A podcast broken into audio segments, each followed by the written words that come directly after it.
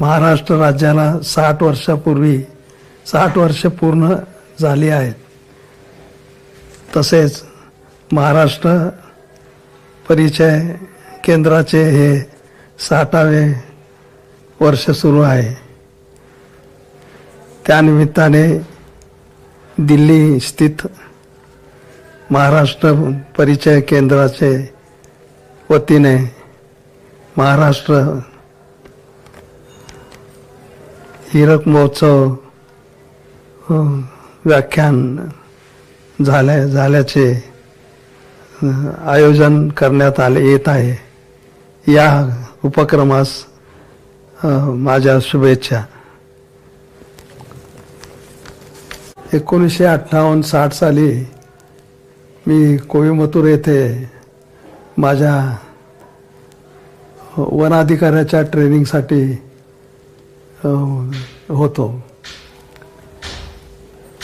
या फॉरेस्ट कॉलेजची एक प्रथा होती की वनविषयाचं अध्ययन चालू असताना कोई आपल्या कोईमतूरपासून जवळजवळ ऐंशी किलोमीटर अंतरावर अनायमलय नावाचं पर्वत होता. अनायमलय याचा अर्थ असा होतो की हत्तीचा पर्वत. तेथे ते त्या कॉलेजची त्या संस्थेची अशी प्रथा होती की वनाधिकाऱ्याचं शिक्षण चालू व्हायच्या अगोदर त्या वुड्स नावाच्या वनाधिकाऱ्याचं तिथं समाधी होती आणि त्याचं दर्शन घ्यावं. या पद्धतीने आम्ही प्रिन्सिपॉल आमचे प्राचार्य होते. त्यांच्याबरोबर आम्ही गेलो. त्यांनी ते सर्व त्याचा इतिहास सांगितला. आणि त्याच्यावर बोलताना म्हणाले ही उडसा हा हे वनाधिकारी त्या काळामध्ये इथं कोणी सागवानाची लागवड करण्याकरता जेवढे अधिकारी आले त्यांना अपयश आलं होतं. आणि त्या अपयशाचं मुख्य कारण म्हणजे हत्तीचे कळप तिथं यायचे आणि केलेली जी लागवड आहे ती उपटून फेकून द्यायचे आणि परत जायचे. असं दरवर्षी घडत राहिलं. आणि उट्स या तरुण अधिकारी तिथं जे आले होते त्यांनी आव्हान घेऊन आले होते तिथं की मी हे करून दाखवेनच म्हणून.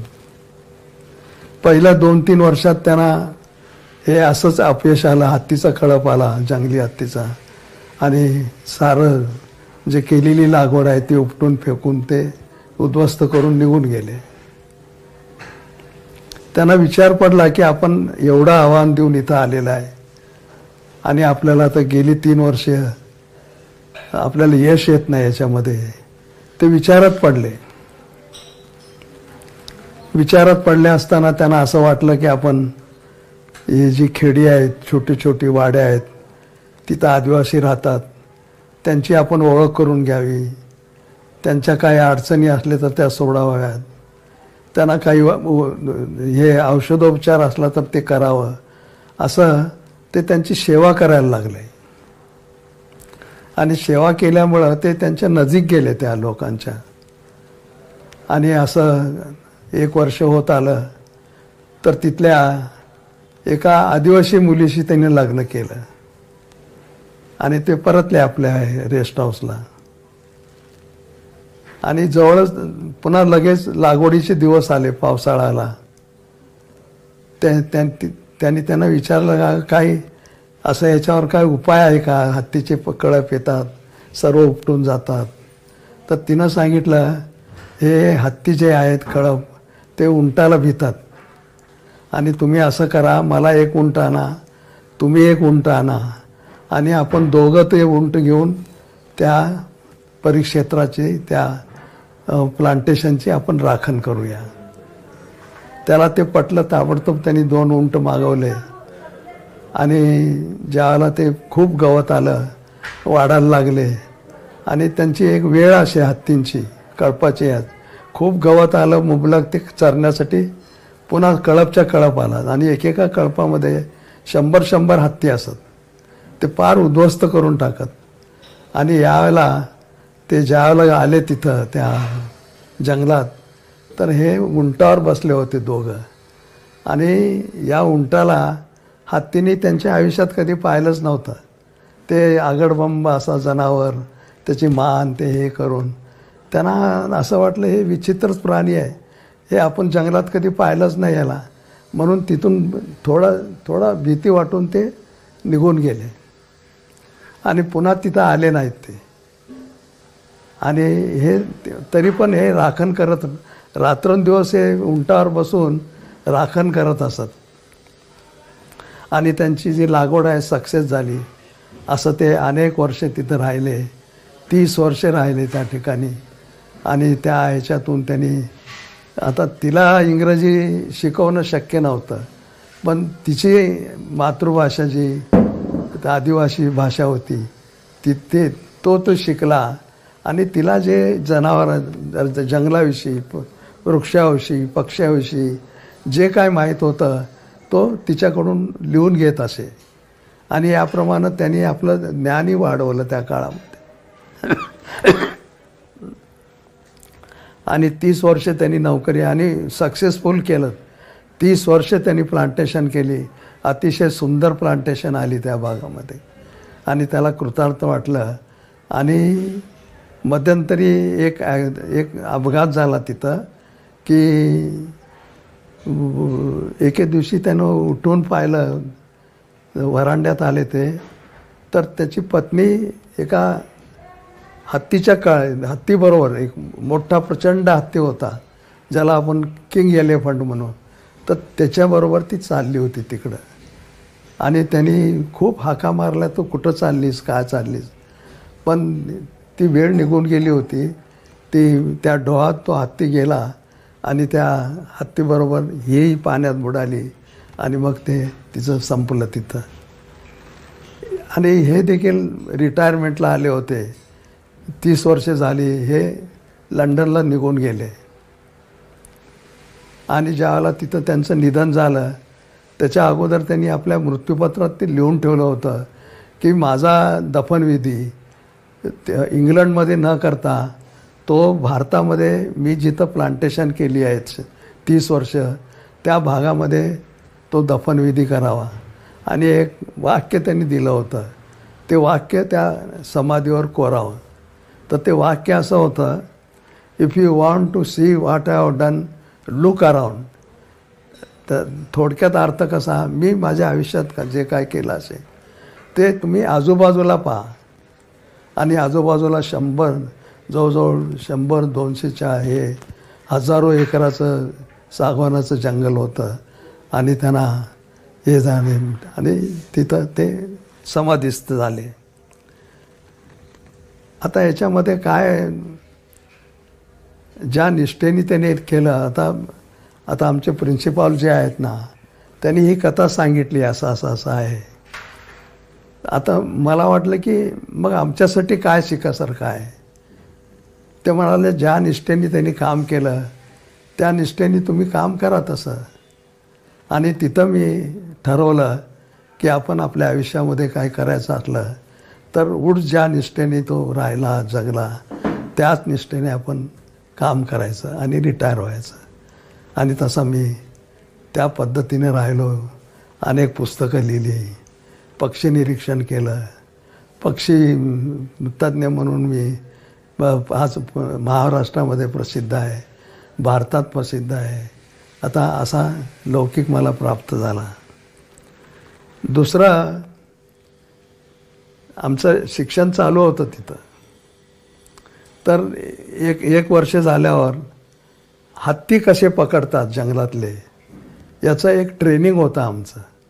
किंवा हे जंगलातले श शंभर शंभर हत्ती असतात त्यातले तुम्हाला पाहिजे तितके हत्ती कसं पकडायचं याचं ते डेमॉन्स्ट्रेशन होतं. त्या डेमॉन्स्ट्रेशन करता आमच्या प्रिन्सिपॉलनी एक खंदक खणला होता असा खड्डा. तो पंधरा बाय पंधराचा आणि जवळजवळ बारा फूट खोल होता. आणि त्याच्यामध्ये फांद्या वगैरे टाकलेल्या होत्या. आणि त्याच्यावर चटाई ठेवली होती. आणि त्या चटाईवर ब भात पे पेरला होता तो.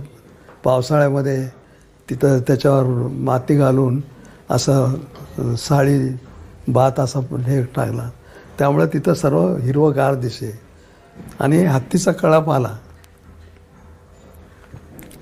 त्यांना ते दृश्य असं वाटलं की ते गवतच आहे तिथं. आणि क हत्तीचं कळप तिथं जात असताना त्यातले दोन चार हत्ती कारण ते चटई होती तिथं. असं काय मोठं हे नव्हतं. तर दोन चार हत्ती त्याच्यात खाली पडले त्या खड्ड्यात. आता या हत्तींना कसं बाहेर काढायचं? हे ह्याचं डेमॉन्स्ट्रेशन आम्हाला देणार होते. तर त्याप्रमाणे आम्ही हे पाहत होतो सर्व. तर त्या पाहण्याच्या पूर्वी काय घडलं? ते आता आम्ही जवळजवळ तीस चाळीस विद्यार्थी होतो.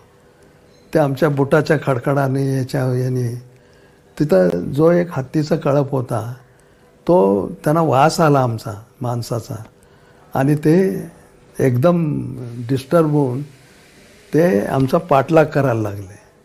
पाठलाग केला की आता विद्यार्थी दशा होती ती. ते सर्वजण पळायला लागले इकडं काही गेले तिकडं काही गेले. आणि माझं काय झालं होतं मी ट्रक रोडवर उभी केलेली होती.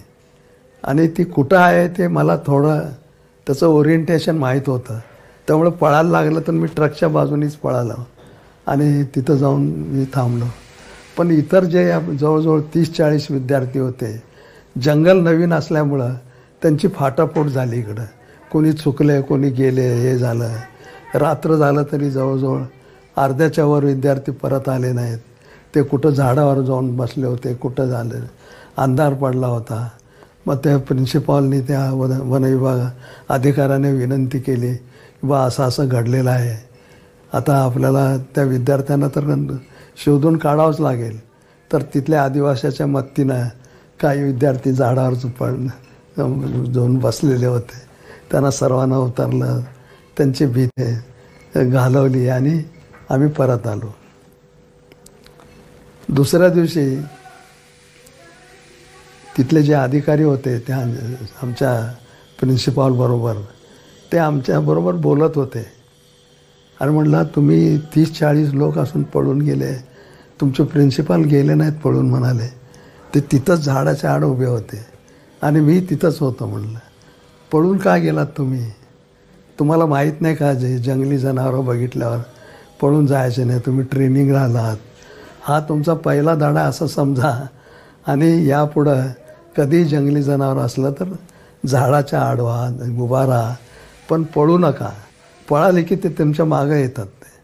ते एवढा धडा आम्ही तिथं शिकलो आणि तो माझ्या आयुष्यात ते कायमचं मी ते लक्षात ठरलं असं ट्रेनिंग घेताना नंतर मी ट्रेनिंग घेऊन माझ्या ओरिजिनल स्टेट महाराष्ट्र राज्यात परत आलो. माझं पोस्टिंग इकडं नवेगाव बांध नागजिरा वगैरेला झालं. तिथं मी रानकुत्र्याच्या कळपाचा अभ्यास करत होतो. आणि आता त्या त्यावेळेला प्रॉब्लेम हा होता की ही रानकुत्री कळपानं राहतात. म्हणजे एका कळपात जवळजवळ दहा ते बारा रानकुत्री असतात. आणि बिबट किंवा वाघाला ती ऐकत नाही ती. असं समोर येऊन वाघावर किंवा बिबट्याला ते हल्ला करून ते हे होत नाहीत. त्यांना जखमी करतात हे करतात. तर वन विभागानं असं वाटलं की वाघाची जी संख्या आहे ती कमी होते. आहे त्याला जबाबदार रानकुत्री आहेत. तर त्यावेळेला मी बेंगलोरला होतो माझ्या ट्रेनिंगसाठी. आणि डॉक्टर सलीम अलींचा परिचय माझा कॉलेजमध्ये असताना झाला होता तो. तर तिथं पुन्हा डॉक्टर सलीम अली मला भेटले. ते मला ओळखतही होते म्हणजे. ते म्हणाले तुमच्या स्टेटनी तुमच्या चीफ कॉन्झर्वेटरनी हे फरमान काढलेलं आहे की रानकुत्र्याचा कळप दिसला तो शूट करायचा. एकूण एक बारा चौदा जेवढी कुत्री असतील तेवढ्यांना शूट करायचं. आणि पण प्रत्येक रानकुत्र्याला पंचवीस रुपये तुम्ही बक्षीस द्यायचं. असा तो नियम होता. आता शिकारी काय त्याची वाटच बघत असतात. त्यांना कुठल्याही निमित्तानं जंगलात जायला मिळतं. आणि त्यांना ही संधी चांगलीच होती. रानकुत्री कधी तुमच्या बंदुकीच्या याच्यामध्ये येत नाहीत. मग ते जंगलात फिरायचे हे करायचे. तर तुम्ही असं करा. तुमच्या वनाधिकाऱ्याने जे फरमान काढलेलं आहे ते बरोबर नाही आहे प्राणीशास्त्राच्या पद्धतीनं. असं कुठं लिहिलं नाही म्हटलं रेकॉर्ड नाही आहे. तर तुम्ही असं करा की रानकुत्र्याचं भक्ष काय? ते रोज काय खातात काय नाही आहे. याची नोंद करा आणि सहा महिने आम्ही तुम्हाला इन्स्टिट्यूट ऑफ बँगलोर म्हणून तुम्हाला फेलोशिप देतो आणि तेवढं काम तुम्ही करावं. आणि इथं नागझिरातच करा म्हटलं तुम्ही. मग मी माझ्या कामाला सुरुवात केली तो. आणि डॉक्टर गाडगीळ म्हणून आमचे गाईड होते. ते ते म्हणाला हाच प्रोजेक्ट तुम्ही करा. प्रत्येकाला एक प्रोजेक्ट करावा लागतो. तर तुम्ही हा रानकुत्र्याचा प्रोजेक्ट करा. आम्ही तुम्हाला पुढं जी काय डिग्री द्यायचं देऊन टाकतो तुम्हाला. आणि मी म्हणलं आपलं मार्गदर्शन लागेल मला अधूनमधून. फोनने आमच्याशी बोला हे करा. तुम्हालाही अनुभव आहे. तुम्ही वन विभागात अनेक वर्ष राहिलेलं आहेत पाहिलेलं आहे ते झालं. तर मी त्यांचा फूड हॅबिटचा अभ्यास घेतला. म्हणजे ते शिकार करतात ते कुणाची करतात? तर ते ते काय होतं? त्या रानकुत्र्याच्या ज्या लेंड्या असतात मी एक सोळा स्क्वेअर किलोमीटरचा जागा आखून घेतली. हे मोठमोठे असे खांब लावले. आणि या सोळा स्क्वेअर किलोमीटरमध्ये एक कळप होता. आणि वन्यजीवशास्त्राप्रमाणे कुठल्या तरी एका कळपाचा अभ्यास तुम्हाला जमतो. तिथं दहा बारा कळप होते. दहा बारा कळपाचा अभ्यास एकत्रित घेऊ नका. फक्त एकाच कळपाचा अभ्यास करा. त्याच्यावरून तुम्हाला जे काय नोंदी मिळतील ती तुम्हाला मत मदत होईल असं आमच्या गाईडनी सांगितलं. त्याप्रमाणे मी अभ्यास चालू केला. ते त्यांनी एक टेक्निक सांगितलं. ते रानकुत्री काय काय खातात कुठली शिकार करतात हे जर तुम्हाला बघायचं असलं प्रत्यक्षात तुम्ही बघाच. पण असं सापडत नाही म्हणाले ते. ते इतक्या गुप्तपणे शिकार करतात आणि शिकार असे ह्याच्यामध्ये गुहेमध्ये जाऊन ती बाकीचे सर्व लोक सर्व कुत्री खातात. त्यामुळे ती तुम्हाला दिसणार नाही. पण त्यांच्या लेंड्या जे पडतात त्या लेंड्यामध्ये ज्या जनावराला खाल्लं ना त्याचे केस असतात. तर ते केस तुम्ही जमा करा. तर मी काय करायचं त्यांच्या लेंड्या जमा जमा करून त्या पाण्यात स्वच्छ देवायचा आणि चिमट्यानी एक एक केस बाजूला काढायचा. ते अनेक प्राण्याचे असे त्यात डुकरं असे हरणं असत आणखीन काही सांबर असे असे वेगळे वेगळे केस मला तिथं दिसायला लागले. तर एक दिवशी मी जंगलात जाताना मला एक सांबर हे होतं ते त्यांनी सांबराची शिकार केली होती त्यांनी. आणि ते खात होते काही पोर्शन काही उरलेला होता. तर मी त्यांना थोडं हुसकावून दिलं आणि त्याचं वजन केलं बा किती किलोचं आहे. आणि आजूबाजूला जे काही त्यांच्या लेंड्या पड पडल्या होत्या त्या मी गोळा केल्या. आणि त्याचं अनालिसिस केलं ते. आता आमच्या डिपार्टमेंटचा जो रोष होता की हे मृगपरिवारातले प्राण्यांची हे शिकार करतात. म्हणजे सांबर झालं चितळ झालं हरण झालं वगैरे. तर ही अशी शिकार होत असल्यामुळं ती ह्याला वाघाला उपलब्ध होत नाहीत. ही रानकुत्रीच खातात. असा तो रोष होता तो. तर तो तसा रोष असल्यामुळं मी जवळच्या गावामध्ये जे व्हेटरनरी डॉक्टर होते त्यांना बोलवलं. आणि त्यांना मी दाखवलं की बाबा हे सांबर आहे. हे ह्या सांबराची शिकार त्यांनी का केली हे मला तुम्ही सांगा. तुम्ही कंप्लीट त्याची ॲटोपशी करा. का सापडलं वगैरे. मग त्यांनी एक दिवस ते नेलं त्यांच्या लायब्रोटरीमध्ये आणि थरली चेक केलं की म्हणाले त्या सांबराच्या छातीमध्ये गोळी लागलेली होती. आणि ती गोळी लागल्यामुळं हे सर्व सडून गेलेलं होतं. त्यामुळं त्याला चालता येत नसे. तो त्यामुळे तो रानकुत्र्याच्या कळपाच्या तावडीत तो सापडला. मग ते मी नोट डाऊन केलं काय झालं ते. आणि मी त्यांच्या लेंड्या जमत हे केलो. आणि जवळजवळ सहा महिन्यानंतर मी त्या सर्व लेंड्यांचं अनालिसिस केलं. तर सत्तर टक्के त्या लेंड्यातून वानराची केस मिळत असे. वीस टक्के रानडुकराचे केस मिळत असे आणि केवळ पाच ते दहा टक्के हरिण परिवार दिसत असे आता डॉक्टरांचा रिपोर्ट माझ्याकडंच होता की हरिण केव्हा मारतात ज्याला तो एखादा अपघात झालेला असेल किंवा कोणी चोरट्या शिकाऱ्याने त्याला जखम केली असेल तर त्या जखमेमुळे ते उपलब्ध होतात. थोडं हे त्यांचा पाठलाग केला की ते खाली पडतात आणि मरतात म्हणलं. तर ते मी नोट डाऊन केलं. आणि मग मग मी त्यांना आमच्या गाईड जे डॉक्टर गाडीवर होते त्यांना सांगितलं सर सत्तर टक्के वानरची शिकार करतात. आणि माझ्या बघण्यामध्ये नाही आहे म्हणलं. ते वानरं तर झाडावर राहतात. आणि हे साठ टक्के वानरं खातात. तर तुम्ही काय करा? ते दिवसभर एक लपण बांधा आणि चोवीस तास तिथंच राहा.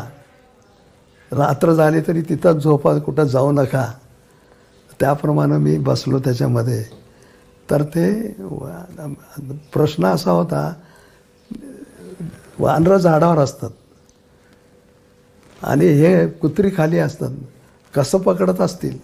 शिकार कसं करत असतील?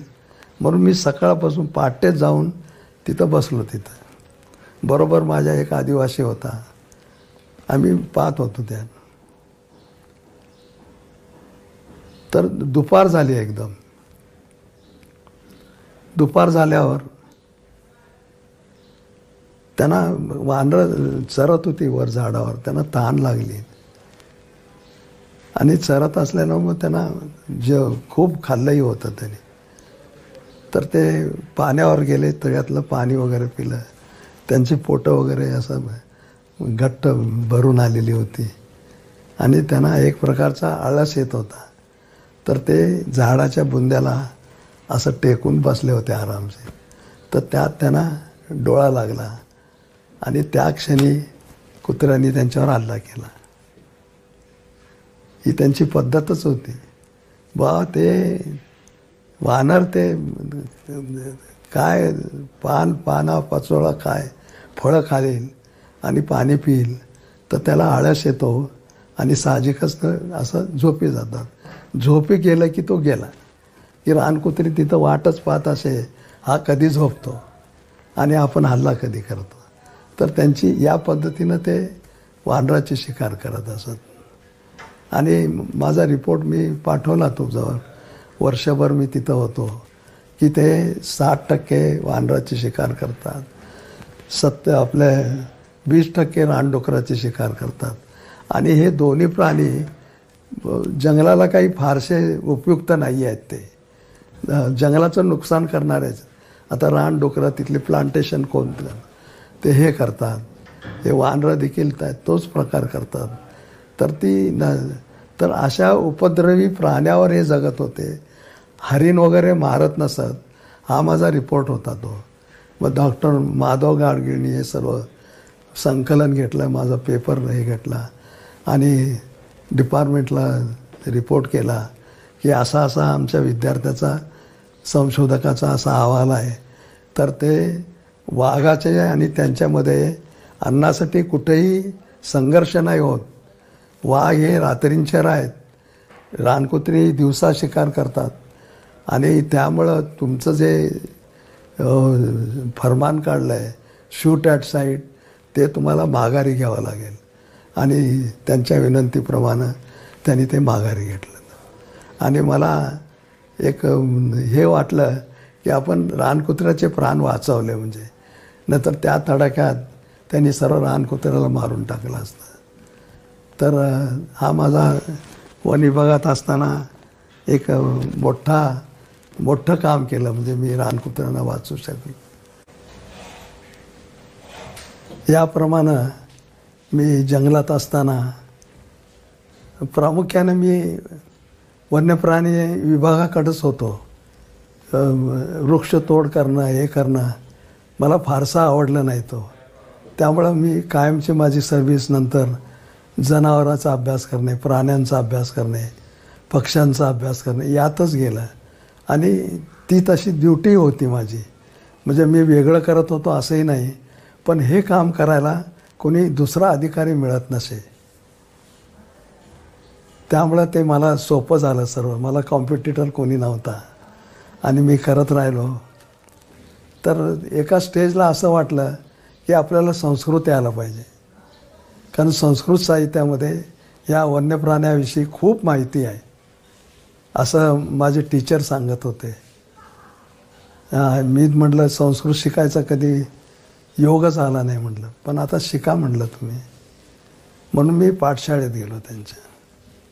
आता त्यावेळेला माझं वय चाळीस पंचेचाळीस होतं ते वनाधिकारी असल्यामुळं असं धिप्पाड मिशा बिशा ते गुरुजींनी मला पाहिलं. तुम्ही काय व्यवसाय करताय हो? म्हटलं मी वनाधिकारी आहे. नाही जमणार म्हटलं आम्ही तुम्हाला नाही शिकवणार. मग मी निराश होऊन परत आलो. तर माझे शिक्षक होते नारार कुरुंदकर म्हणून. त्यांच्याकडे गेलो मी. अहो तुम्ही एकटे का गेलात तिथं पाठशाळेत? तुम्हाला बघितल्यावर ना कोणीही तुम्हाला विद्यार्थी म्हणून स्वीकारणार नाही. मग ते आले परत आले ते सराबरोबर मी आलो. पुन्हा तिथंच तिथं बसलो होतो. त्यांनी ते सर्व समजावून सांगितलं सरांना. ते पंडित जे होते त्यांना समजून सांगितलं तुम्ही यांना शिकवा. कारण हे अभ्यास करतायत आणि अभ्यासाकरता आता ते या वयात संस्कृत शिकवण्याची इच्छा आहे तर ते मनपूर्वक शिकतील ते. तर त्यांनी शिकवा म्हणलं. निदान मी विनंती करतो म्हणून शिकवा म्हणलं. ते म्हणाले मग ते लहान मुलात बसावं लागेल. मी म्हटलं बसतो. म्हणलं मला मला काय त्याच्या त्याच्या नाही ती चौदा पंधरा वर्षाची मुलं होती मुली होत्या सर्व. त्यात बसणार एकच अट आहे ते बसताना धोतर घालावं लागेल. म्हणजे पॅन्ट काढून मी धोतर घालायचं तिथं वर्गात गेल्यावर. आणि मग ते शिकलो मी तिथं. विद्यापीठात मी दुसऱ्या क्रमांकाने पास झालो. मला डिग्री मिळाली त्याच्यात. त्यांना त्याचं मोठं कौतुक वाटलं त्याने. अहो तुम्ही कधी संस्कृत तुम्हाला माहीत नव्हतं हे माहीत नव्हतं. कसं तुम्ही अभ्यास केला काय ना अहो सर म्हटलं मी बारा तास अभ्यास करत होतो म्हणाले संस्कृत भाषा आहे मग त्याचा त्याचा उपयोग मला हत्तीवर एक ग्रंथ आहे आपलं संस्कृतमध्ये आहे. पालकाप्यम म्हणून आहे. पालकाप्यम म्हणजे पाल नावाच्या ऋषीने तो ग्रंथ लिहिलेला आहे. आणि तो असा मोठा होता तो तो वाचायचा मी ठरवलं. आणि ते वाचताना मला गुरुजींची मदत लागणार होती. तर ते जिथं कुठं आडलं तिथं ते समजावून सांगत असत. आणि मला एक जिज्ञासा वाटली किंवा आपण आता थेरॉटली अभ्यास केला आपण आपण जंगलात करायला पाहिजे होता. म्हणून मला पुन्हा फेलोशिप मिळाली. ते दक्षिणेकडं पुन्हा मी अभ्यासाला गेलो म्हणजे. जिथं जिथं हत्तीचे कळप आहेत. आपल्या उत्तरेकडं फारसे हत्ती नाही आहेत. पण दक्षिणेकडे पालघाट झालं केरळ झालं तमिळनाडू झालं इकडचं त्रिवेंदम वगैरे या जंगलात हत्तीचे कळप आहेत. आणि ते बघायचं ठरवलं ते पाहिलं मी अभ्यासही केला. आणि हळूहळू त्याच्याबद्दल मला ज्ञान व्हायला लागलं. हत्ती सर्व प्राण्यामध्ये अतिशय बुद्धिमान प्राणी आहे तो. आणि त्याला ज्या भाषेत शिकवलं जातं आता विशेषतः काही हत्ती असं कॅप्टिव्ह असतात. रानटी हत्तीचं सोडा. पण जंगलामध्ये आता शंभर वर्षापासून जंगलामध्ये त्यांना हे लाकडाचे ओढके बाहेर काढणं ते ओढून डेपोवर आणणं ही ही कामं त्यांना शिकवली जात तिथं त्या डेपोवर आणि त्याच्याकरता त्यांना हत्तीची मदत लागे आणि ती ती तिथेही मी डेपोमध्ये अनेक महिने राहिलो ते कसं शिकवतात काय शिकवतात. आणि तुम्हाला आश्चर्य वाटेल हत्तीला ज्या सूचना देतात त्या जगभर हिंदी आहेत. जगभर आफ्रिकेतील हत्तीला हिंदी कळतं. कारण त्याला आफ्रिकेला माहूत नव्हते फार. त्यांचे हत्ती वेगळे होते. तर ते माऊत भारतातून नेले त्यांना. आणि मग ते तिथं राहिले ते तिथंच राहिले ते. तर ते हत्तीला ऑर्डर द्याताना हिंदीच बोलतात. तर असं ते हे होतं ते. आणि मग ते- मी आधी इंग्रजीतले काही पुस्तकं वाचली. आणि त्यांच्याबद्दल विलक्षण अशी मला माहिती झालेली होती. तर ते हत्ती जे आहेत विशेष विशेषतः त्यांचा मृत्यू कसा होतो याच्याबद्दल मी हे केलं. तर हत्ती तुम्ही कितीही फिरा जंगलामध्ये त्यांचा मृतदेह तुम्हाला कधी सापडणार नाही जंगलामध्ये. त्यांचं हत्तीचं स्मशान असतं त्या स्मशानात जाऊनच ते मरतील. जर स्मशान जर नसलं तर त्यांच्याकरता असं नदीच्या काठी असं मोठं मैदान असतं ते त्यांच्याकरताच रिझर्व केलेलं असतं ते. तिथं आणखीन कोणी जनावर जात नाहीत. तर तो हत्ती मृत्यू येईपर्यंत त्या नदीच्या काठीच राहतो तो तिथं हिरवं गवत असतं ते खातो. तिथंच नदी असते नदीला पाणी पितो. आणि ज्यावेळेला ब- पूर येतो नदीला तिथं उडी मारतो. That is end of the life असं त्यांचं एकूण आहे. आणि मग मग अधिक अभ्यास करताना दक्षिणेकडं काही असे पाण्याचे ढोह होते ते फार खोल फार खोल असत ते ढोह तर ते काही हत्ती त्या डोहामध्ये म्हातारे झाले की डोहामध्ये उडी मारायचे आणि नो मोर म्हणजे पुन्हा परत यायचेच नाही वर. आणि तिसरी पद्धत त्यांची काय होती की उंच पर्वताच्या कडेवर उभं राहायचं आणि तिथून उडी मारायची. म्हणजे तिकडं खाली पडले की निस्ती हाडच राहायची त्यांची. तर याप्रमाणे त्यांचा त्यांच्या मृत्यूबद्दल मी बरंच संशोधन केलं. ते नॅचरल मृत्यू तुम्हाला नाही सापडत त्यांचा. तर यात माझे पण इंग्रजी पुस्तकं वाच मराठी संस्कृत पुस्तकं वाचली. त्याचा अनुवाद केला मी. महाराष्ट्र केंद्रातर्फे मी मला त्यांनी व्याख्यान करण्याकरता आमंत्रित गेलं होतं. आणि मलाही वाटलं की ते आपण हे या संधीचा उपयोग करून आपण चार शब्द त्यांना सांगावेत. धन्यवाद.